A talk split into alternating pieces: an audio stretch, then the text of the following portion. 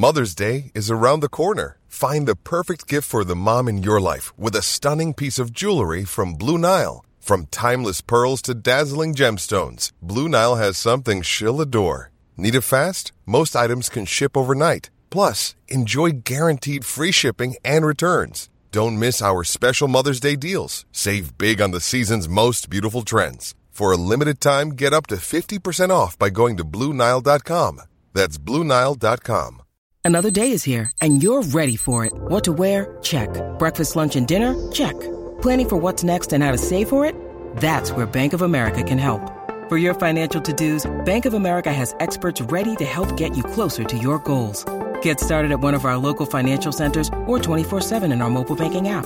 Find a location near you at bankofamerica.com slash talk to us. What would you like the power to do? Mobile banking requires downloading the app and is only available for select devices. Message and data rates may apply. Bank of America and a member FDIC. With threats to our nation waiting around every corner, adaptability is more important than ever. When conditions change without notice, quick strategic thinking is crucial. And with obstacles consistently impending, determination is essential in overcoming them. It's this willingness, decisiveness, and resilience that sets Marines apart. With our fighting spirit, we don't just fight battles, we win them. Marines are the constant our nation counts on to fight the unknown. And through adaptable problem solving, we do just that.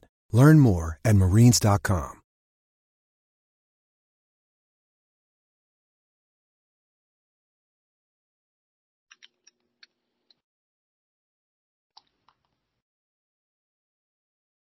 Hello and welcome to the Browns Blitz. Today is Wednesday, April 12th. This is episode number 193. I'm your host, Rod Bloom. Joining me today is my brother, Jeff. Hey, Jeff, how are things going? Going great, Rod. We, uh, we hit 80 degrees here for the first time this year. So, uh, I'll take that for early April. 80. And we, I think we hit, um, you know, we hit mid to upper 70s. Um, we took a walk at like 3:30, I think, and it was like 75, 76. It was about perfect. Yeah. So, so yeah, I will, I will take that all the days I can in the, yeah, in the right. 60s and 70s. And yeah, this week's been just perfect. Yeah. So- Beautiful. So yeah, so Getting a jump on all the outside stuff right now and yeah, getting, getting ready for spring and well, summer and pool season and all the, all the good stuff. Yeah, same here. Same here. Well, we're going to talk some Browns tonight, like we enjoy doing on this podcast. And here to help us do that is our friend Joe Luppa. You can follow Joe at JoeyDove77 on Twitter. Hey Joe, how are you tonight? I'm doing great, great, uh, Rod. I'm doing very, very good and pleasure to be on again with you and Jeff. It's been, we're kind of catching up. It's been almost a year and a half almost. So it's, uh, time flies and, uh, you know, very much appreciate me, uh, having me back and, uh, love talking about Browns and especially with two, uh, class gentlemen like, like yourself. So appreciate, appreciate you having me on again for sure. Absolutely. It's, it's great to have you back. Uh, I mean, you and I, you and I talk outside of the podcast and that, and, um, you know, if, if Jeff and I have any class, then, uh, you certainly bring a lot, um, a lot more to the show tonight. So we appreciate that. Thanks for classing up the joint. yeah, we appreciate it. Well, I, I appreciate you having low standards and thank you for the compliment. right. yeah. So, um, so yeah, so, uh, um, you know, we, we're kind of in this time period where, where there's not much going on with, with free agency. You know, I think teams are probably going to wait until, till, uh, after the draft for the most part. You know, there, there's a little bit happening here and there with some teams, but not much. And, and, um, you know, the, the draft is still what, what, two weeks out, guys? Yeah. Um, pretty much two weeks out. So, so, um, you know, the mocks are flying and everything and everybody's just trying to, you know, throw out the guesses and everything, but that, that's kind of hard to do with the Browns when you're not picking until the third round. So, so we're kind of in a pretty quiet period of time, but for the Browns, fortunately, there's, there's always something happening and, you know, and, and who better to get into the news than Perrion Winfrey? Yeah. Uh, it, it's unfortunate, Right. guys, but, uh, It is. um, you know, it's it's a guy I think that um, you know, I don't I don't know about you, Joe, but I think Jeff and I both liked him coming out of the draft. You know, as as a as a you know as a guy who could um, you know help the team and really just wanted to see him well. I mean, I think all of us root for every player on the team. You know, you want to see sure, all these sure. guys do well. So, Yeah. so just to see a guy like this struggle outside of football, and and and I don't know anything about this situation with the assault charge. You know, I I don't know anything about it, but No, me um, he just seems to be a guy who's, you know, having a hard time just focusing on football.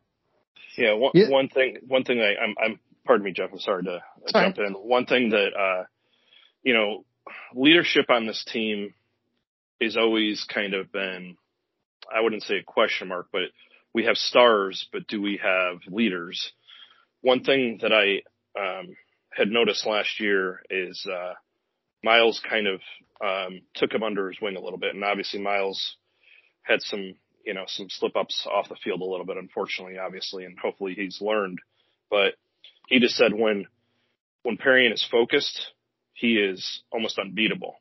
But to get him to focus is you know almost sometimes monumental, and you know it's it's a shame to see these uh, gentlemen slip up. And you know we don't we don't always think about it but you know I'm not sure his exact age but 22 23 in that neighborhood. I'm sure. you know yeah. I, I I don't think any of us were necessarily the sharpest tools in the shed at that age. We're still you know still learning learning life and whatnot. And if you're learning life and given a lot of money told you're fantastic in college and then pros you know, I don't know. It's it's very easy from an outsider to just say, you know, why can't you get it together? You've got, you know, you've got the world in your hands. But, you know, hopefully, hopefully you can learn from it. But the one thing I liked about him, not just because, you know, I'm a Twitter uh, follower, but he, as soon as he came on board, you know, he was all about talking in a good way. You know, I want to, you know, and I think they need to have a little more bite. You know, not just because we call them a dog pound, but I think there's a lot of times they're they have a- athleticism, but they don't have that bite and grit. And it Mhm. seemed like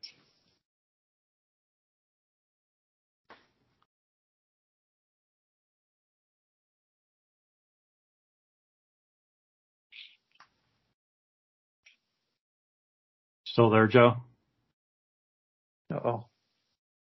Yeah, we may have lost Joe.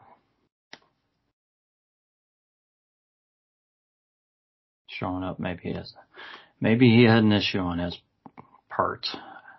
Hmm. was looking around to see if it was me. Can you hear me back, guys? Now Ah. we can hear you. Yeah, if you want to pick up with the with the bite and grit again, John, I'll can edit that space out. Yeah, can you hear us? Joe? Hey, Joe? Are you guys there? Yeah, we're Yes. here. Can you hear us? Must be having a problem hearing us right now. Yeah.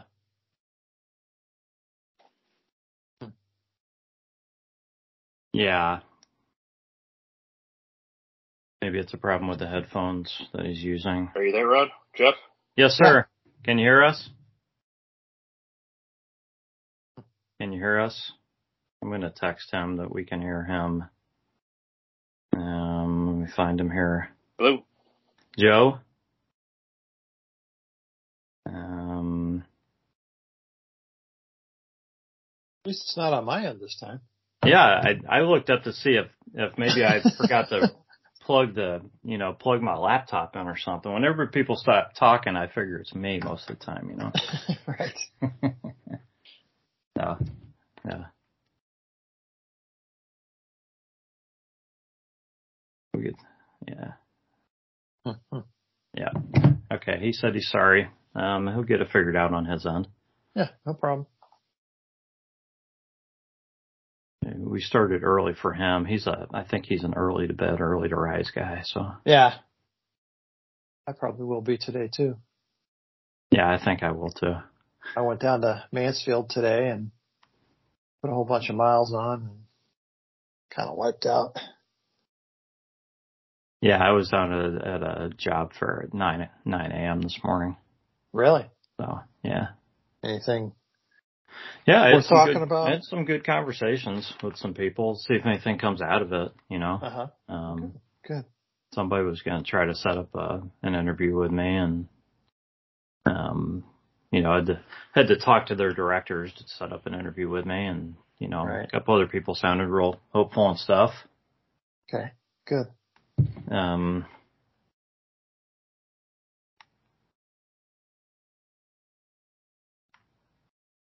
oh, let me see. We can just pick up. Let me try. Let me try calling him. See if I need to ring him back in. He's already in. hmm I'm just going to see if I can ring him or not.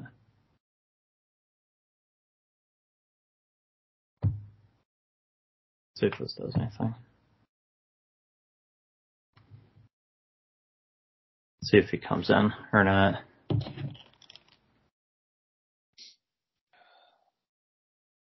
Let's see if it works. I mean, it's showing him in, so I don't know what the deal is. I mean, if if we have to hang up and start over, I'll just have him pick up with the uh talking about Perrion Winfrey, and I'll s- splice it together. There he is. There he is. Okay. Can you hear us, Joe? I can hear you. All right. Awesome. All right. yeah, we could hear you, but um, Okay. but yeah, you know, if if you just want to to start talking about Perrion Winfrey, Okay. um, that's kind of where you were, and anywhere you want to start talking, I'll go back and I'll I'll piece it together. That's no problem. Okay. That could, okay. That sounds fair. Okay. Um, as far as Perrion Winfrey, um, uh, the the one thing that I really liked about him when he uh, was drafted, and you know, definitely an active guy on social media, he definitely had a lot of moxie and confidence, and you know, bite, and you know, not just because of the dog pound and the defense, but you know, I think that's something that sometimes the defense lacks. You know, even some of our best players seem to not always have throughout an entire game have that toughness. And that's something that I was excited about. And I think he showed glimpses of that. But, you know, I think he's, you know, still learning the game. I think he's still maturing individually. And, you know, hopefully, you know, whatever comes from this, whether he's with the Browns or whatnot, you know, or what the situation is, I hope, you know, he's better for, you know, having learned from this and hopefully, you know, can progress. But I think he's he's an asset to the team. But you know, let's look at it in an individual sense, and hopefully he, uh, you know, he comes out of this uh, in a better situation.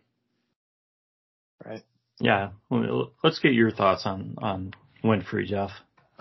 I think part of the issue with him being drafted where he was, you know, talent wise, he should have gone sooner. Um, was sort of that immaturity knock. So I, I think you're right, Joe, that, um, teams were going to be taking a chance on him. You, you know, we see the upside of that immaturity, you know, the, the emotional is, you know, responses and, and so forth. Um, but I guess that's kind of what tends to get guys in trouble sometimes, you know, so, I liked him as a prospect. Um, you know, he had a tough season last year. Um, you hope they kind of learned from that, right? Um, from what I've heard about this particular incident, um, it it doesn't necessarily equate to what a lot of fans are doing. They're equating it to the Malik McDowell situation from last year. Mhm. Um, Yeah. I, I don't think it rises to that level. Um, I think we're, because a woman was involved, um, I think we're, we're hypersensitive to that and probably rightfully so.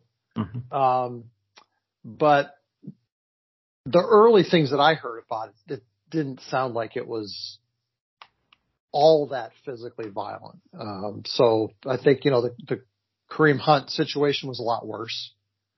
Um, if I'm seeing this correctly. So again, we may be overreacting a little bit, but, um, hopefully he gets things cleared up and, you know, like Joe said, can put this behind him and learn from it because God knows we need that talent on our defensive line.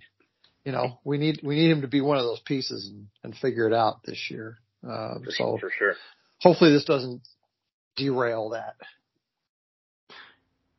Yeah, uh, you know the Browns signed Dalvin Tomlinson, but there's still there's they need some other guys out there too. right. Yeah. Um, yeah, definitely.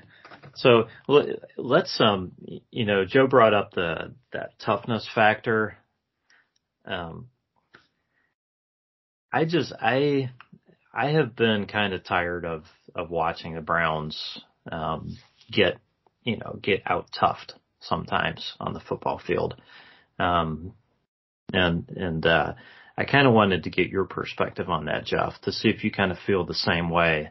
Um, you know, and maybe it's just a mental thing. You know, it, hmm. it's not about going out there and fighting the other guy, but, um, you know, just, just the ability, you know, to have the, the willpower out there sometimes to, to throw your muscle around. Um, you know, when you're bigger and stronger than, than the other team. Um, it seems like we just we don't see this from the Browns. Um, I just I want to get your thoughts on that, and you know I don't know if if that's something that Jim Schwartz is going to bring, you know, or if they're going to try to, um, you know, impose their will more with the defensive line, um, or or just how you feel about that. I hope Jim Schwartz brings that mentality.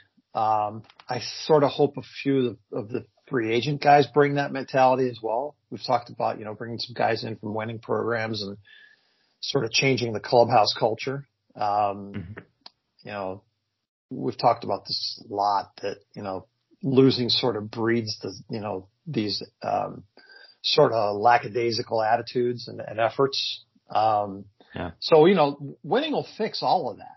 You know, if, if these guys get into a system that, that features their talents and, you know, we start seeing some, some guys really surfacing and, and enjoying what they're doing and being recognized and that leads to some wins, you know, then, then pretty soon all this kind of talk goes away. Um, we just haven't seemed to be able to get over that hurdle yet, you know, so I, I don't think any of our guys are, are, you know, not as strong or not as tough or anything like that. I, I just think it's the the clubhouse mentality that you know some sometimes we just get into a point where the team is just not good enough. It's not competing, and guys are just collecting a paycheck.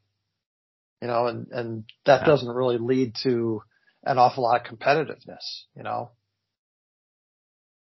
Yeah, yeah, I, I get that. Um, any other thoughts on that, Joe?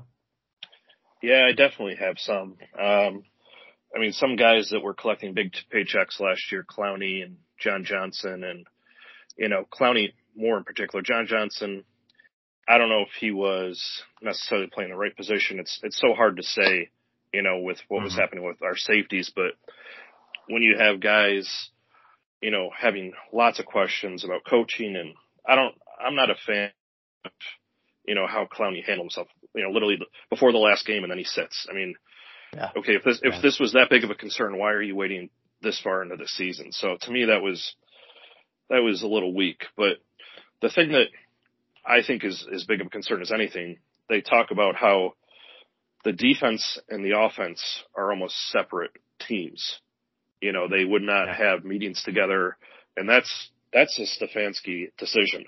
You know, for me, if a team is trying to win for each other or trying to win, if they're not on the same page, it's not going to go anywhere. And I really think, you know, I really like Kevin. I think he is the best that we've had in a long time. I think he overanalyzes and tries to do things he necessarily shouldn't, but the first half is traditionally a beautiful thing. Towards the end of the end of the first half, it's not great, but the second half, it's just like night and day. There's no changes.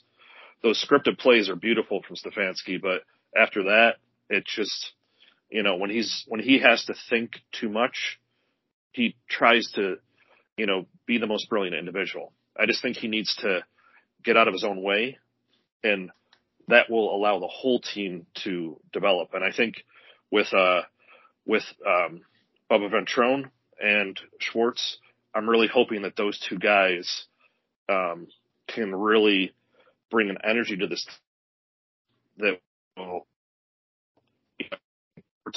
you know, Jeff talking about there's not many tougher guys in the NFL. I mean, he's not going to put up with, you know, not finishing plays, not tackling. I mean, you know, if you could have a, a tape of how to miss tackles, especially in the second half, especially against the run, you could just look at the Browns and be like, okay, that's what we shouldn't do.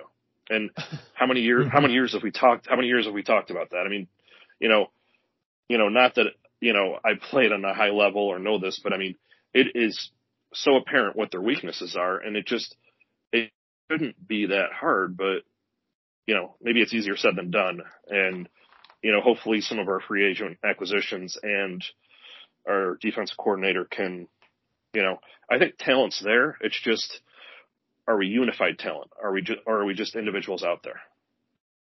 Yeah, the the, the yeah. comments about Clowney and Johnson are interesting um, because it makes you think. You know, who are they hurting? You know, by taking the approach that Clowney did in particular, and and I think JJ three was a little different, but ultimately the same result. Um, yep. You know, who are these guys hurting by by approaching their craft this way? They're certainly mm-hmm. not hurting the team. I mean, the free agents that we've signed all expressed willingness and and and happiness to to come here and be here, right? So it's not like right. you're poisoning the well on your way out. You're all you're really doing is lowering your value to other teams. So what, what, what purpose does it serve to be that bad apple? You know, um, yeah, I don't know. I mean, you, we can talk about the origins of it, right? I mean, I think, I think you're on the right track, Joe, that, um, a lot of it has to do with coaching and, and putting players in a position to succeed, right? Um, what, what we ask players to do, um, has a lot to do with how they approach a, a given game. Um, if it's not something that they like doing or want to do or feel they're good at, uh, or they're best at, um, you know, maybe they're going to have a little bit of an attitude issue, right? But for that to carry on for a whole season and, and I don't, I don't really understand that, you know, I mean, um, does Jadeveon Clowney think now that another team is going to bring him into their clubhouse and think that he's going to be the answer? Or do they, they're going to look at what he did here and say, geez, you know, why would we want that guy on our team? You know, he doesn't right. produce. I, you know, and, and, and he's going to be a locker room cancer, right? I don't think anybody's talked to either one of those guys yet. Any teams? I haven't heard anything. Yeah. No. I mean, so, you know, is possible. that, is that a culture thing or is that just bringing in guys that, um, are predisposed to that sort of behavior? Or, you know, why do we see this kind of thing recurring? You know, and, um, I, I, I, I think the players have a certain amount of responsibility in this, you know, that, mm-hmm. that mm-hmm. they have yeah. to be professional. They have to come to work with their lunch bucket every day and say, okay, we're going to do what this team asks us to do to make it better. Right. Uh, and not be prima donnas. But I think the coaching staff and that, that plays into the Schwartz hire has to be able to find ways to get the most out of players. And I'll agree with you, Joe, that Kevin Stefanski is definitely getting through a learning curve from that perspective.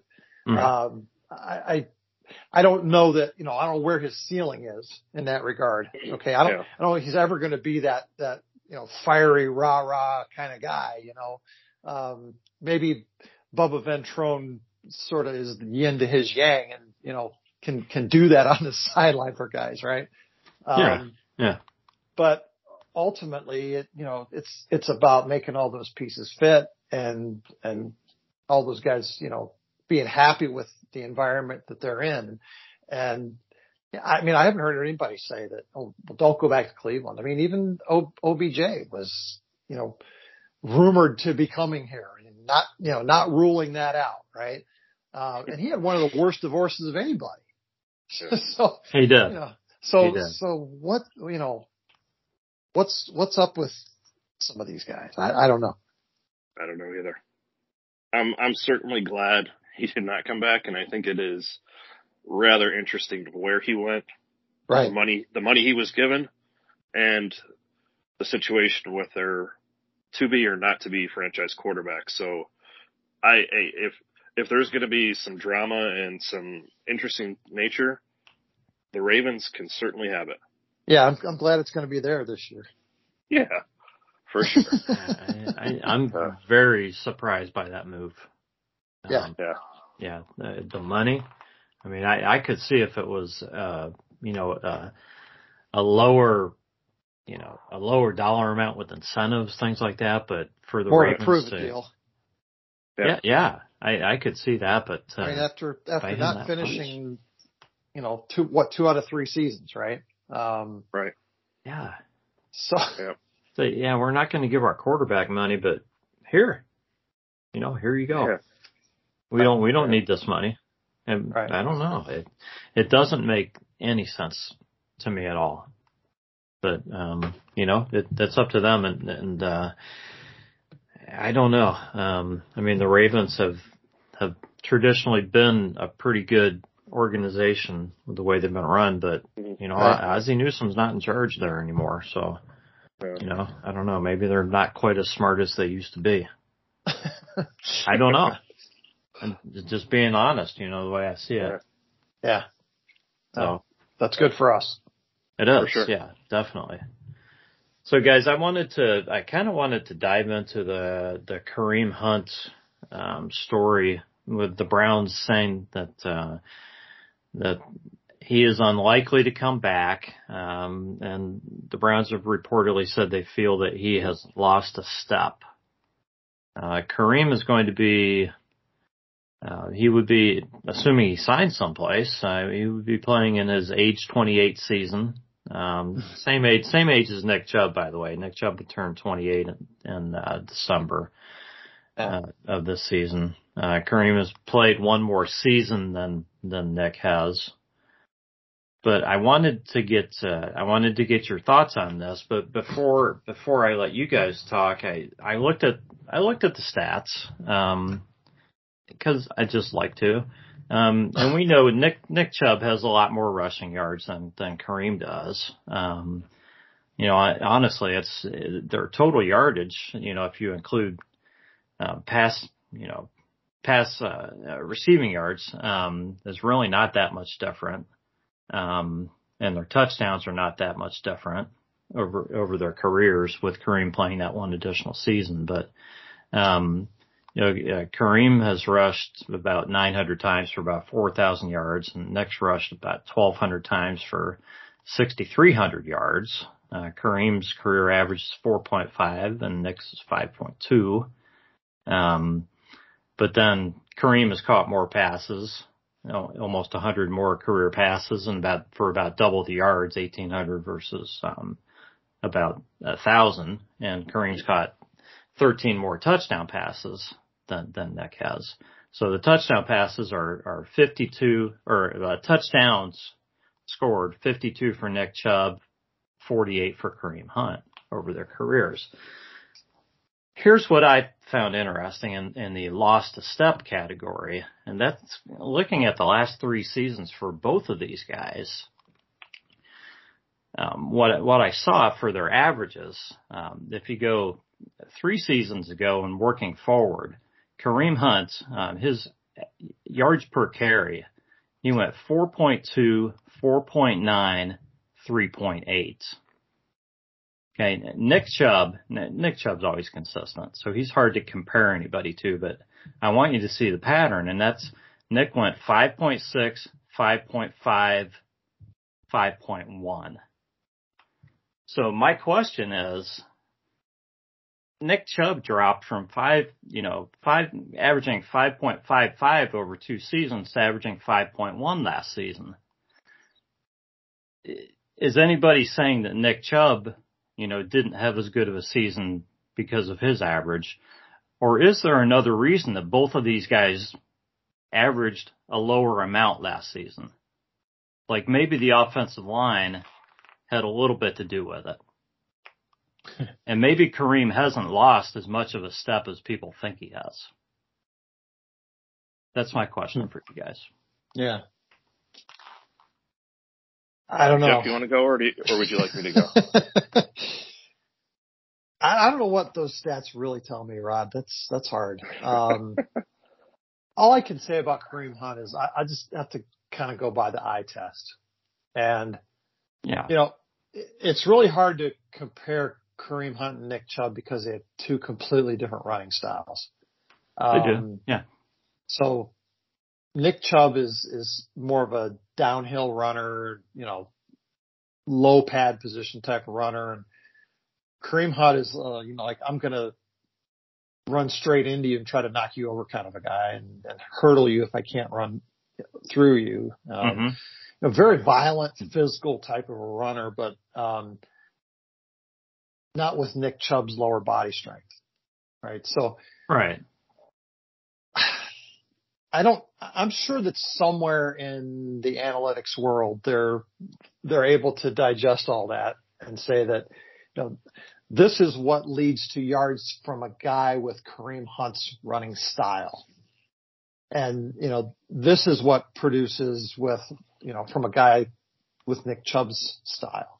Um, and by comparison, I think I, you know, watching Kareem Hunt play last year, like I said, the, the eye test tells me that, um, he struggled physically. And I thought it was probably because of the injuries that he had last year, or not this past season, but the season before. Mhm. Um, you know, maybe some leg, some leg issues. Um, but just not, not getting the drive that he used to get, you know.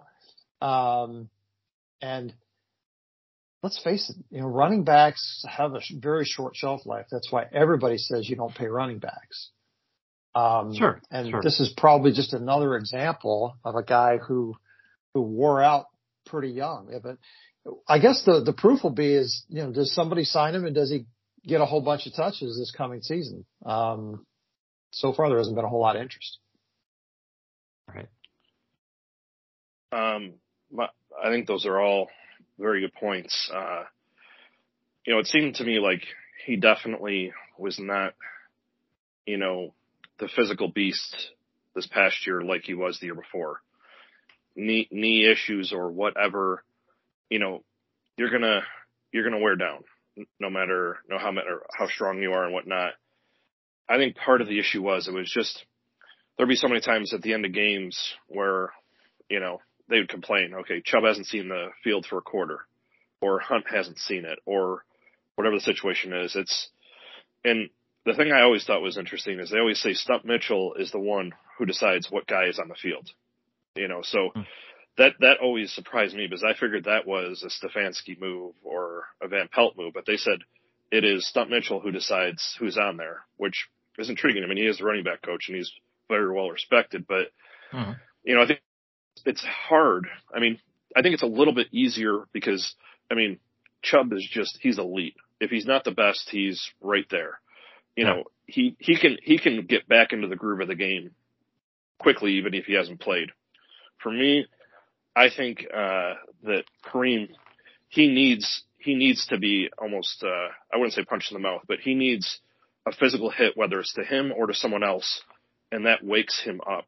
And I think there's times when he takes someone out or, I mean, and especially catching out of the backfield. I mean, he is something special. Those screen passes, I mean, it looks like it's going nowhere and then it's 15 yards in a second and he's tumbling, you know, doing somersaults. I mean, he, he is a talent, but I think, you know, I think Jeff has a lot of the answers is that just, you know, maybe he just is, is worn down a little bit and, you know, that's, that's understandable. I mean, the shelf life for a running back is when you when you're creeping, you know, not that 28's old, but you know, by any means, because Chubb's still, you know, right there.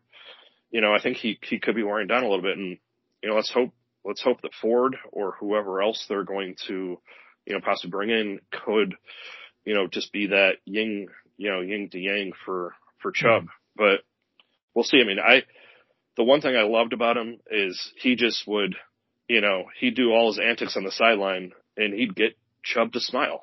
and that's that's not easy to do. And I don't and I Yeah. mean it's just they they loved each other. You know, different styles, different personalities, but they were really good for each other. So I hope that part's not lost, but you know, and I mean I think him being from Willoughby, you know, he loved to be here. It was uh it was a great rejuvenation, you know, for him and for you know, what had happened. And, you know, I'm glad he was with us. And, you know, if he's not here again, you know, I understand it's a business. Yeah. It does kind of yeah. surprise me, Rod, that, that the Browns would come out and make that statement. I'm, I'm, you know, just in general, I'm not sure where it originated, but yeah. a team to actually say that about a player kind of surprises me, whether, you know, they think it's true or not. Um, I mean, other than, you know, fan backlash, there's really nothing to be gained by mm-hmm. saying that. Um, so I, that, yeah. I don't know. That's just one thing. As, as far as stats, I, I, just dove in a little bit, um, to his career stats. Um, and one thing just kind of jumps out at me. Um, you know, of course we know he, he led the league in rushing in 2017, 1300 plus yards and then came back in 18 with 800 in 11 games. Um, 19 he was suspended for part of the year, right? So we only got him for half of that season. Yeah. Uh, but then 20 he, he came back and, and rushed for eight, 841 yards and, and almost 200 attempts. Um, yeah, that's that when was, Nick Chubb was hurt, I believe. Right. That was that was yeah. Nick Chubb missed three or four games that year, or maybe longer. Um, More, I think, but yeah. Yeah, but um, that was really the the one good year that we got out of Kareem Hunt. Uh, but but the stat that I'm looking at that really is interesting to me is uh, rushes of 20 yards plus in his rookie season with the Chiefs when he led the league, he had 12 rushes of 20 yards plus. In hmm. 18, he had seven. Okay. Mm-hmm. Um, in the last three years, in, in 2020, he had three. And the last two years, he's had two. Yeah. So rushes of over 20 yards determine a guy's breakaway ability, right? Um, yeah. and he's had almost none of them over the last well, four years. Um, so counting injuries and stuff, but, um, well, that might be the stats we're looking at, you know, that's, I think I, that starts yeah. to explain, you know, what, what we're getting out of him. Yeah. Yeah. Um, yeah, I just I thought there might be more to the story, and you know, and I, I'm not going to disagree with you guys. Uh, it was hard to watch at some points last season with Kareem out there because it was clear he was struggling, but it, it, it's hard to tell the source of that at times. You don't know if he's really lost a step, if there's still lingering things from an injury or whatnot. But, yeah. you know, if it's something you can really look at season to season and losing, you know, uh, that breakaway ability, then, you know, it makes sense. But, you know, I was just thinking that if, you know, if, if really nobody has any interest in Kareem Hunt, would the Browns be interested in bringing him back at a very low contract? It, it sounds like they probably would not be at this point. Um, right. I think that's, that's what they clarified. Yeah. Yeah. But, um, yeah, he was, he was a fun guy to have here though. Um, sure. you know, I think everybody like, like Kareem Hunt. Um, regardless of the breakaway ability, he always looked like he was out there giving everything he had and, and working yeah. as hard as he could with every step. Yeah, agreed. So, for sure. Um, I mean, I, I hope he gets a shot somewhere. I really do. So I'd say there's a, a really good ch- chance that um, the Browns draft a running back this year. Mm-hmm. Um, so Joe, who do you like? who do I like? Um, I I think what they need is they need um they need a speed guy. Um, as far as particular, I can't say. I'm trying to think. I think uh, I'm mistaken. There's a a guy from Michigan State that I was looking at, and I'm not the the albeit guru of the draft, but um, that's, that's fine. We aren't um, either. but the you know, I, I made some notes. The the one guy I was actually looking at pretty extensively, who I think is is a good guy, is a guy at a Pitt, and of course I had to pick a guy that his name is 25 letters, um, first name and last name, but uh, it, it's uh, it's spelled A B A N I K A N D A, but it's is Israel, and I won't begin to pronounce his last name, but He's 5'10", 215, and he has 4'4 speed. And he's, uh, he's definitely, you know, uh, big legged, you know, strong as can be lower body. And he is, uh, he's a pretty strong guy. I think he could be a, a nice change of pace, um, you know, and, you know, whether it's him or someone else, I just, I just think they need to, they don't need to have a mirror image of Chubb. I think they need, if, you know, if, and if Ford is the guy, I, do like Ford. I think he does have, you know, some very good ability for sure. Um, but I think they need to have someone that's going to, you know, be that receiving back. Um, but I think the, the trouble when they brought Kareem in is you almost knew 100% it was going to be a screen pass. I mean, I, I don't think you right. want to, you don't want to mm-hmm. bring someone in and be like, oh, geez, what is, what, you know, and just, okay. I mean, I heard from a lot of players and players, you know, coaches, and they, they knew what Stefanski was going to call a lot of times, supposedly. I don't know if that's fact or fiction or they're trying to pat themselves on the back, but there was too many times with the lineups, the formations, it was too predictable. And, you know, they had, to, you know, not that they had the talent across the way like they have been at every formation, but I mean, you know, I think they, you know, sometimes I don't know if it's art, outsmarting or uh, what the situation is, but it's just, you know, if one guy's in the game, you know what's going to happen. If one guy's not, I mean, that's that's not a good thing. And I think, like you guys have both mentioned, the offensive line was not as healthy and didn't perform, you know, you know, to the point that they did years, you know, a couple of years or a year prior. But I mean, they have a ton of talent, and I think uh, re-signing Pocic was was brilliant. I think they needed to do that. I think, you know, prior to being injured, I mean, he was a, you know, I didn't. I was moderately surprised that Tretter, you know, that they stepped away from him, and then I think he retired or whatnot. The situation, but I thought he was great, and when they, you know, from a salary cap move, I was a little miffed, but you know, po- mm-hmm. Fit in very nicely.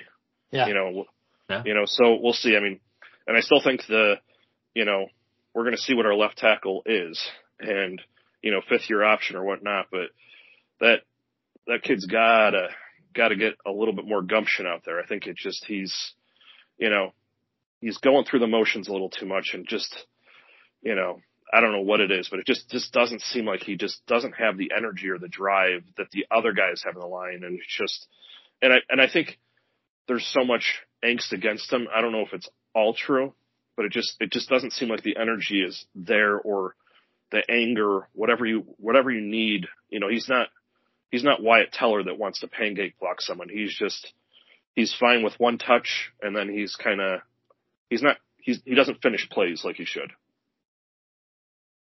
But yeah. A, okay. Okay, so I'm making a, a note here, um, and I'm going to take a shot at this. Uh, Joe likes Israel Abanikanda. Well done. well the done. running back choice. So yep we can go back and refer to that after the draft and see if you uh, see if you nailed that one, Joe. All right. Um, nice. But yeah. uh, I, I, like I like that one. Um, yeah. You know, he's he's in our sweet spot in terms of late round pick. Um, yeah. Young guy.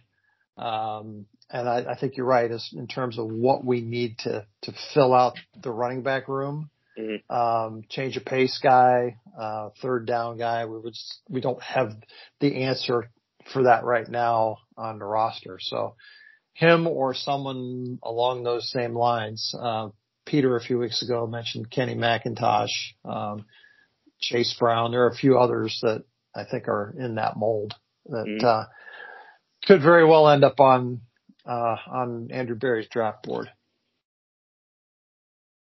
So who's your top guy, Jeff? Or who? Let's put it this way: Who do you think the Browns would end up taking? Because because you have to look at where you think they're going to take somebody to.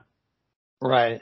Um, yeah, it's it's hard to say how the draft goes, but um, I, I think just running back being devalued league in general. Um, most of these guys are slotted, you know, third, fourth, fifth round. Um, I'd be surprised if most of them didn't go in the fourth and fifth round.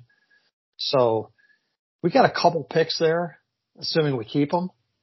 Um, that gives you, you know, a whole lot of guys in play around there. Um, so I, I don't know. I guess it's just a matter of, of who the Browns like the best. Um, Kenny McIntosh is a little older than some of the other guys. Um, sometimes age is a determining factor for Andrew Berry. Um, but I don't think we can go wrong with any of them, really. I think, but uh, I'd have to agree with Peter. I like Kenny McIntosh a lot. Sounds like a safe pick. Yeah. For sure. yeah. Yeah. So, so you guys have started some draft talk. Um, Joe, what what are your thoughts as far as the Browns having? Um, this is always fun to talk about. Since the Browns have what what is it, Jeff? Eight picks. Yeah, eight. Uh, yes. Yeah, eight picks. Um, if you, Joe, if you had to guess, how how would you how would you guess the the Browns draft would play out? How many guys? How many guys would they actually draft? You know, how many picks would they trade forward? How many picks would they use to trade up?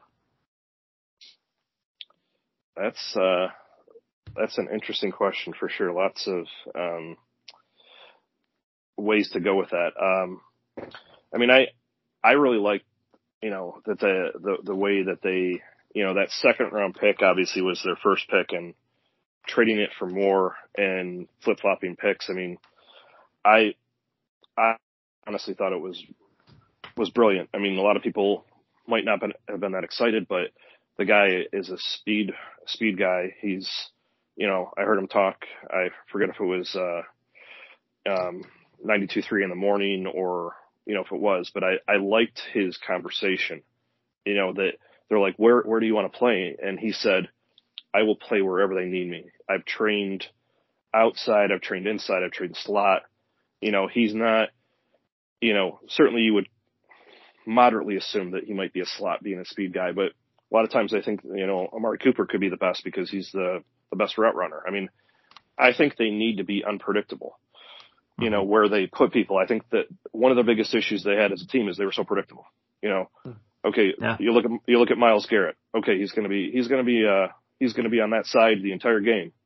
Okay. Well, what are we going to do? Well, we're going to double team him and we're going to see what everyone else is going to do and there isn't changing on the fly. And that's just, I mean, the, the Browns are just too robotic. You know, I mean, you've got to, okay, the game plan you bring, you know, hopefully it works, but you know, you have to change on the fly. And I, I just don't think that's something that they did. And, you know, hopefully Schwartz will change that side of the ball. And I hope that, you know, Stefanski kind of gets out of his own way and becomes a little bit more comfortable, you know, lets, you know, his players' talents um, fit the best. I think there's too many times that he is not going to fit uh, a square peg in a round hole. I think that's a lot of what he does. Okay, this is what we're going to call. You're going to need to learn it.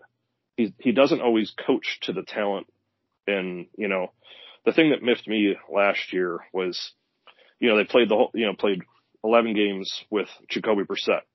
You figured that he would be playing the type of style that Watson is going to be playing. And it was totally different. And they said when Watson came in, the team had to completely change. How is that logical? I mean, the, you had a guy that was the placeholder, and I I loved Brissett. I mean, I really, really that that guy is pure class. He worked his butt off. But why why would you call something different? Why wouldn't you, you know, not necessarily saying they're the same body type and style, but it's just there's too many illogical decisions. But kind of transpiring back to the draft, I don't think that they're necessarily going to walk away with eight players. I mean, they're definitely a tr- they're a trade happy team, whether it's up or down. You know, if they if they see a guy they want in the second round and they feel that he is a definitive starter, I don't have any qualms with that. Because I mean, how many how many guys can you bring to camp? You know, I I want I want impact players. I don't want you know you can't have you know guys on the roster. I mean, yeah, they signed Maurice Hurst, and I really hope you know he gets back to what he was with Michigan. That would be a nice little lottery pick, but huh. you can you cannot have lottery picks up and down the draft. You want people that are going to play and start. is that always going to be possible in the third round? I don't know, but and you know Berry has had an up and down track record. Let's be honest. I mean, you know, just because you took Peoples Jones in the sixth round or seventh, whatever. I mean, yeah, that was a that was a home run, but I mean, he's had a lot of misses, you know, on his earlier picks. Yes, he hasn't always had first round picks based on trades and whatnot, but you know, Emerson was a was a was a really nice find last year. I thought he was a fantastic cornerback and played a lot more than he probably was expected to, but I loved his toughness. So, you know, we'll see. But I think they really need to address D tackle, uh, big time, you know, possibly middle linebacker. And I think, I think they could surprise people in the third round and take a left tackle, you know, just out of nowhere. I think could be a surprise pick. You know, I'm not mm-hmm. saying I want them to, but I, you know, I, you know, not necessarily the best pick, but I think they need to, they need to find out if, you know, Wills is the guy and, you know, maybe someone to push him. You know, I think there, there could be some surprising picks because Berry's always, you know, do we think cornerback was their biggest need last year with their first, uh, draft pick? Probably not. But, you know, you know, they're always thinking, you know, analytically, as we know, and it'll be uh, it'll be interesting. But I would personally, I think would be a home run pick if they took Jack Campbell out of Iowa. I would not be disappointed. He's not he's not the fastest linebacker, but at 6'4", 250, you you can let JOK run all over the field and actually have a guy in the middle of the field and stay there and a sure tackler. I I would not be upset with that. I wouldn't be the sexiest picks in linebacker has always been a devalued pick for the Browns, but I would be mm-hmm. very happy with that personally. We we talked a couple weeks ago about what are the what are the odds that the Browns pull off another trade up for a linebacker. yeah. I mean, I, I'm not disagreeing with you about the player. I'm just saying that um, I don't know the chances of of them going up and getting another linebacker for me are are pretty slim. Um, it's interesting though when you look at the, the picks that we have. Um, you know, we we said we have eight picks. Um, you know, only four of those are our original picks. Um, 111, 142, 190, and 229 are, are, you know, our original picks. The other four were, were acquired either through trade or one's a comp pick. So it just shows you that, that Andrew Berry is extremely active in in moving around in the draft um, through through a number of different means, right? Through uh, player trades, um, through pick trades, whatever. Um, but I, I think it'll it'll be interesting to see what we come out of this draft with versus expectation, um, knowing that you know realistically it would take most of those picks, if not all of those picks, to move up into a position to take a player that we could realistically expect to get starter type snaps out of this season. Um, we've we've not been afraid to take D tackles in the draft. Um, they don't generally pan out. Even a highly picked D tackle doesn't generally pan out for at least a couple seasons.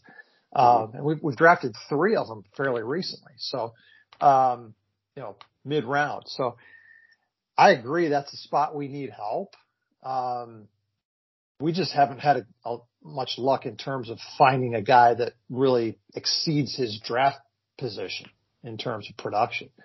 Um, so I think we have to set our expectations for this draft accordingly and, and look at where we realistically can plug in pieces, um, and where this draft is strong and, and cornerback for sure is, is a real strength in this draft. And, and I said it last week. I wouldn't be surprised if Andrew Berry drafted a cornerback in, in any round. or maybe mm-hmm. every round. okay. Because there's so many good cornerbacks that, that, that you know, the, the cornerback could be the best player available every time he's picking. You know, so um, versus you know D tackles and, and, and, tight ends in this class, um, guards in this class, um, you know, just just not a very deep draft in terms of being able to find those guys later on, you know, so, um, shifting gears like we are in all three phases of our game, I think, you know, like you said, Joe, we, have we've, we've sort of been stuck in the mud, you know, the last few years. Um, we expect all three phases of the game to look different this year. You know, the, the, the special teams obviously will, will have a different personality. Um, the defense under Jim Schwartz with a completely different approach to the D line, um, will will will have a totally new stamp on it. And you know what we see from Deshaun Watson this year and the offense that gets built around him, I think will really determine how many games we win this year. You know, if if if we can build the right offense around him and he can execute that offense, um, that makes us a very dangerous team. If he doesn't, that makes us another losing team, no matter what we do in the other two phases. Okay, so Agreed. all Yeah. of the all of these pieces have to fit together um, this season, and and it all has to you know gel within the first few games, um, or we we risk you know falling into that same pattern, you know, of, of defeatist attitudes and and guys being unhappy and you know their dads taking videotape things and putting them on YouTube. So, um, We'll let the Ra- we'll let the Ravens do that one. right. yeah. Re- realistically, on, uh, in this draft, I think it's you know um, thinking about what we need to fill out the the bottom of the roster and wh- who where we want to be developing guys. You know, Mhm. so um, I think a third running back is is a great thing to be keying in on in this draft. Um, you know, a fourth cornerback, a third safety, um, a potentially fifth or sixth wide receiver. You know, those are all going to be there when we're picking. Mhm. Um, if a guy like Jack Campbell dropped down into the 70s, and you know we could give up a couple of our later picks to to move up and, and go get him. Absolutely, that's a guy that we don't have on this roster. That I mean, that's a body type that we don't have. You know, Mhm. um, and and again, a lot of it depends on what Schwartz is going to try to do. But historically speaking, he needs that kind of guy. Mhm. You know, to to make it all sort of work together. Um, so, and there's other guys like that in the draft too. I don't, nobody that big, but um, Right. there's a couple of other middle linebacker types that um, you know I, I think would be worth investing in. You know, but uh, again, I'm I'm not really gonna hold my breath that any of those guys are gonna make a huge impact this year. I think the draft is more about this year's draft is more about the next two to three years. And, Mhm. you know, can, can any of those guys develop? Yeah. I, I agree. So guys, if um, it, just a fun little question here, we we're pretty sure at least one of these draft picks is going to be traded. Now, Jeff, I know you have the list in front of you. Joe, I, I don't know if you do or not, but if you had to pick one pick that you knew for sure was going to be traded, which one would it be, Jeff? Um, probably. Because I have an idea. Probably 142. Uh, that's our original fifth rounder. We have 140 from the Rams. Um, so make, you know, picking two guys out of three, I, I don't see Andrew Berry needing to do that. Um, you know, unless two guys that he absolutely loves happens to fall, but I, I would say that's probably the one that's most likely to be traded. Yeah, I was I was gonna say 140 because a lot of times it seems like when he's sitting in that position, he trades the first pick because I think Yeah. he feels like his guy who will be there for the next pick. Yeah, Or because he- Or yeah, but he he seems to do that because maybe he's Yeah. got he's got like three guys. He's like, well, I know one of my guys is going to be there. yeah. So, but but yeah, other- because we're all we're all thinking that that yeah, he's going to be able to double up here. Look at what guys are left, Right. and and then he'll trade one of them. The other interesting thing is when you look at next year's draft, um, we have our own second, our own third, and then we have no fourth round pick. Um, two fifths, a sixth, and two sevenths. So my thinking is, is Andrew Berry's going to want to get back into the fourth round next year. Mm-hmm. Yeah, so, you can do that with one of those fifths. Right. Probably. A fifth and, and something lower or yeah, so, you know, whatever capital you need to, to be able to move back into the fourth round next year. So I, I would probably, you know, feel pretty confident that he's going to come out of this draft with a fourth rounder next year. Well, either of those fifths would would get him a fourth rounder next year. I mean, those those picks are um, those are picks five and seven in the fifth round. Mm-hmm. So th- those would get him fourth rounders next season. Yeah. Next draft. So um, interesting. So um, no, that makes sense to me. One, I just want to throw one name out there that I kind of like just because there's a little close tie to us. Um, Josh Whyle out of Cincinnati, tight end. He's uh, 6'7", 247. And I really like, I like him quite a bit.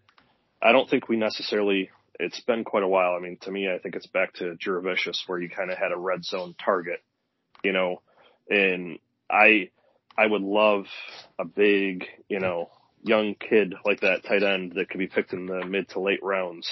You know, hmm. I don't know. It could be could be a potential sleeper pick if he, you know, I think not necessarily sleeper, but he's picked maybe I think he's slated fourth or fifth round. But I think that could be that could be a nice little need for us um, because we don't we don't necessarily have that height at any of our receivers. I mean, we have some height, but you know, we don't have that, you know, where you can just throw it up and the guy's going to go get it.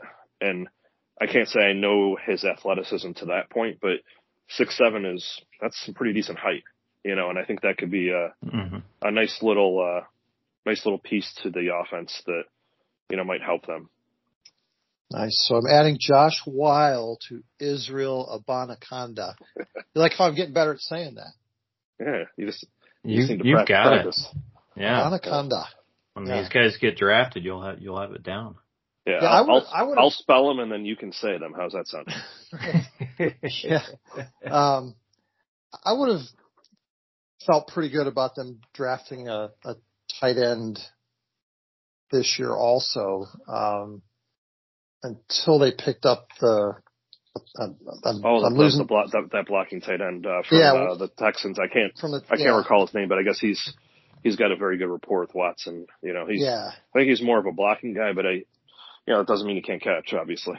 So yeah, so I mean, I, I really I wanted us to draft a tight end last year. Last year was an amazingly deep tight end yeah. class with some really big, like you said, tall guys. Uh, just bring a different dynamic, right? Mm-hmm. Um, you know, the traditional receiving type tight end.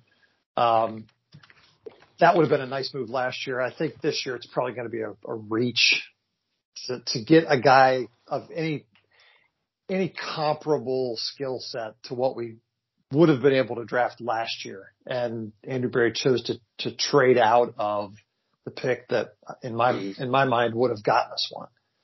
So yeah, I yeah I, I think that's fair. Tight end is probably sure. probably an area that um, yeah. we're gonna we're gonna skip over again this year, if I had to guess. Yeah. yeah. I wouldn't mind them. I wouldn't mind them seeing, uh, you know, a basketball player type, uh, mm-hmm. to just, you know, maybe a, you know, a free agent, um, type of, uh, you know, after the draft, you know, that, yeah, you know, that's always, if, if you have athleticism and you can go up and get the ball, I mean, that's shown that there's been plenty of tight ends that, you know, have played basketball that, you know, that's, that that skill set can trans you know transition. So well, sure, those, could, that, they, they could are, do something like that. Those are the guys they brought in last year.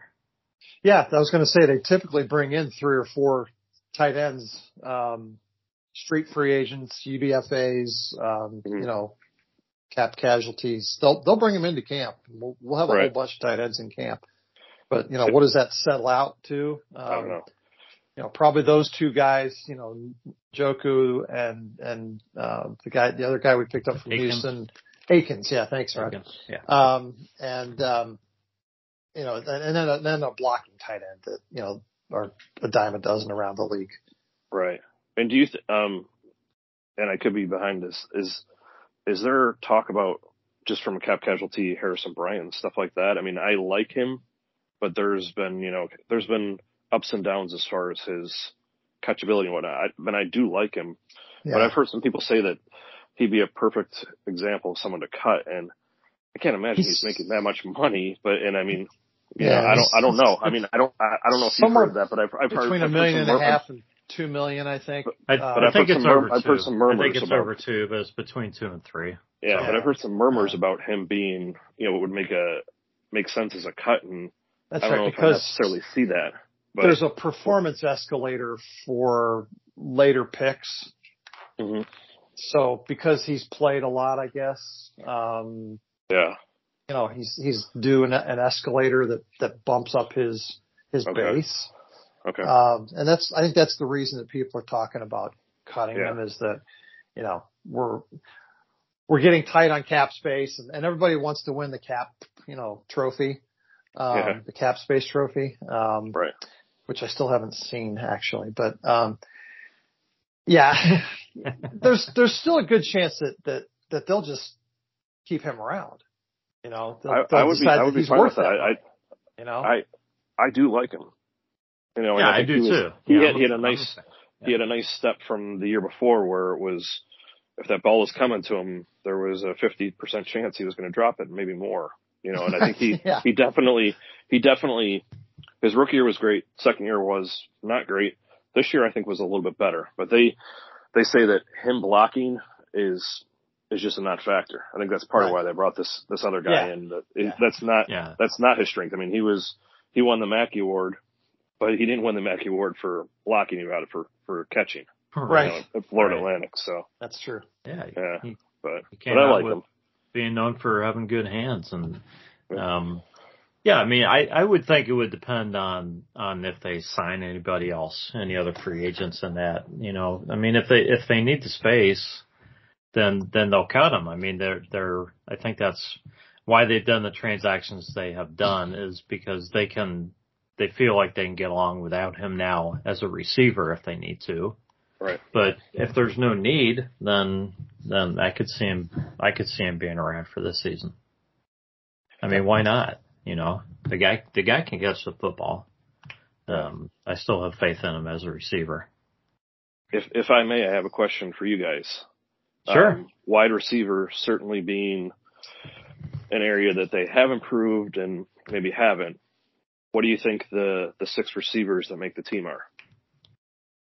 If that's the number that, that it is. I mean, there's certainly three or four that are almost a guarantee, but there's, once you get down to the bottom, you know, some of their former draft picks, you know, who haven't performed, I think need to see the door personally. And I think you probably know who Yeah. I'm talking about, but it's, uh, you know, the, you know, Goodwin and some of these other speedsters, I mean, are interesting. And, you know, Jakeem Grant, is he healthy? I don't know. I hope he is from a return standpoint, but just, I don't know if you guys have thought or pondered about that, but there's, We we covered You know, this a little bit last week, Joe. okay, um, okay. Yeah, yeah. That, that you know, um, sorry to, sorry to rehash. No, that, that's All fine. right. I I think we we kind of went through it pretty quickly in terms of draft. Um, but um, I, I think really the the question is more where are the Browns going to be in two seasons in the wide receiver room? Mhm. Um, and that'll probably answer your question about, you know, three, four, five, and six. Um, Yeah. because one and two are the question marks then. So, you know, does DPJ get the extension? You know, do you, do you take a guy with his skill set and pay him 11 or 12 million bucks a year? Um, or can you go out and, and replace that skill set, you know, with another guy in the draft, you know, or, or, um, Mhm. like you did with Elijah Moore. Okay. So some other way. Um, my thought process is, is I, I'm, I'm probably letting DPJ walk. I'm, I'm not going to give him, you know, 11 or 12 million bucks a year. I, I just, I don't think his, his skill set is that hard to replace. Mhm. Um, so, and then there's the question of Amari Cooper's contract getting really big and expensive as well. Can you, you know, you want to keep kicking that can down the road with restructures, right? So, um, I think the answer is, is that this, this year we're probably looking at who's going to be that number six guy and that will be determined based on what the team views the wide receiver room to look like hmm in a couple seasons. Okay. So my thought process is if I'm thinking I'm going to let DPJ go at the end of his deal and not extend him, um, I'm probably looking this year for a guy who replicates his skill set. And I threw out a couple of names last week that I, I think can do that hmm You're talking as far as draft wise. in the draft. Yes. Okay. Yeah. So, you know, you redshirt that guy for a year, um, and, you know, start to develop him, um, you know, maybe he, maybe he plays a little bit, but realistically, the, you know, the, the fifth and sixth receivers on this team aren't going to see the field much anyway. True. Yeah. And Yeah. I, I I think David Bell's going to make a nice little leap this year, or I'm hoping at least. I mean, I'd I like to see that. Yeah. I, I that'd be think, I think, he, I think Yeah. he's got all the ability. It's just, Yep. you know, I mean, it just he was kind of almost expected to do too much, and you know, what do you have, eight, 18 catches or somewhere in that vicinity? I mean, but, but I think he's got Yeah. the skill set to be good. Um, Well, one, and- one, and- I agree. again, barring injury, barring injury, you know, um, you know, Amari Cooper and, and DPJ put up huge numbers, and then, you know, how many balls do you have for Elijah Moore, right, right? Yeah. So, so where where does that leave all those other guys? You know, and Yeah. and I, we talked about this a while ago that you know, if if we were the team that we were five seasons ago, and we drafted David Bell, he probably would have been a very high usage guy hmm you know, he would have he would have had you know a hundred balls thrown to him, right? But not on this team. Yeah. Yeah. Just not the way it worked. Yeah. That's right. Yeah, yeah, and I, I agree with Jeff, and I think the conclusion we kind of came down to is is yeah, yeah, it's probably most likely that they that they look at drafting a wide receiver, but that's number six spot could be Jakeem Grant. Um, you know, it, it could be Anthony Schwartz too if they really decide they want to ride him out. But um, you know, I kind of feel like they've like they've played their cards there by bringing in you know Elijah Moore and Marquise Goodwin. Yeah. So I, I would Yeah, think well, it's probably not going to be Schwartz. Yeah, And again, I- bar, I- barring injury, you know, if there's Yeah. an injury in camp, um, Yeah. you know, Yeah. any, anything can happen. Okay, but yeah, I think you know you've got what did we say, 14 guys under contract right now, wide receivers. Yeah. Um, yeah, It's Um, close to that, yeah. It's it's at least so- it's at least a dozen, yeah. it's a, it's a lot of quantity. Um, well, we had a guy get hurt last week already, so, um, so yeah, it, it's Yeah. It's really that sixth guy who's Yeah. going to be that. I think the first five are pretty well established. Yeah. And I, and Yeah. I think, I don't I don't know if it's just a Browns organizational thing, but I mean, if they draft someone in the third or fourth round, like they did Schwartz, they don't want to have egg in their face. They don't want to admit that they're wrong. And they'll sometimes hold on to that. And maybe that's just a league wide thing, but it certainly seems like the Browns, you know, whether that's, you know, Tommy Togiai, you know, some players that maybe shouldn't see the field. They're Right. not going, they're not going to just say, okay, no, he doesn't have the talent. They don't want to, they don't want to say, you know what, we were wrong. And maybe that's just an ego thing across the league, but you know, I, I hope that they just realize that this guy, okay, yeah, he's fast, but can he catch the ball? Absolutely Right. not. Well, that's So that's what's he part paid, of the what's he ro- to do? part of the roster evolution too, Joe, Yeah. is that, Yeah. you know, I think we're going to see that this year mm-hmm. because there just isn't any place to put all these draft picks and, and hang on to all the old ones as well. Right. So Yeah. Yeah. this, this is probably the year that that changes where, you know, they, they, they finally cut bait on some draft picks. hmm And it's going It to have almost, the numbers say it has to be. Well, yeah. But Yeah. I agree. Yeah, there's yeah, there's there's no doubts. Um, Anthony Schwartz is likely. Um, I mean, it, it depends. I mean, we haven't even seen the draft yet, but you know, guys like uh, Demi- Demetric Felton's going to have a rough time making this roster, I think, and Yeah. um, probably some other guys too. So, So, yeah, Jordan Elliott. yeah, um, those guys yeah. too, Yep. definitely. Jacob Phillips is on the bubble. You could you could go on for a while about all the guys that, that are you know in in well into their rookie deals that um they better they better ball out in camp. Yeah, yeah, they better come to play, definitely. Tony definitely. Fields. There's a number of them that you know make or break, and I'm glad that the Anthony Walker and I'm glad uh, Takitaki they just signed one year deals. I mean, I think they needed some leadership, and I hope Takitaki can come back from that injury because I thought he was having a very nice season for himself until he got injured. I mean, mm-hmm. he was he was coming into his own. He was becoming comfortable out there, and you know, we'll see. I mean, that linebacker position has always been you know a little bit of a mystery. They're not valued that much, and you know they want speed, they don't want size. But I love JOK. I mean, that that kid's yeah. special. He just he's not a big guy. right. Yeah, yeah, we have to we have to keep in mind that that the the defense we're going to see from from the Browns this year is going to be different, and yeah. and it has to be there has to be different personnel. Right. Yeah. Agreed. Yeah. Yeah. Well, it's going to be interesting, guys, watching the watching the roster get put together, and we certainly have a lot of time to talk about that after the draft and and uh, right. some other free agent signings and everything else. So so uh, so yeah, good stuff tonight. Um, Joe, we thank you for joining us. Would uh, would you like to leave the listeners with uh, with anything, any words of wisdom or any closing remarks? Well, I'm not sure I can uh, change their life in a dramatic way in the next 30 or 40 seconds, but I will just say, as a Browns fan, you know, I am 46. I've been, you know, John Elway ruined my childhood and all the way through till now. It's it's been a roller coaster ride, but I'm glad my I would say mostly glad that my dad started me on the path and I will be with it throughout my entire life. But I always find that the Browns are best when they have the least expectations. They don't have a lot this year. I'm not saying they will succeed, but you know, they uh the last time they didn't have a lot of expectations.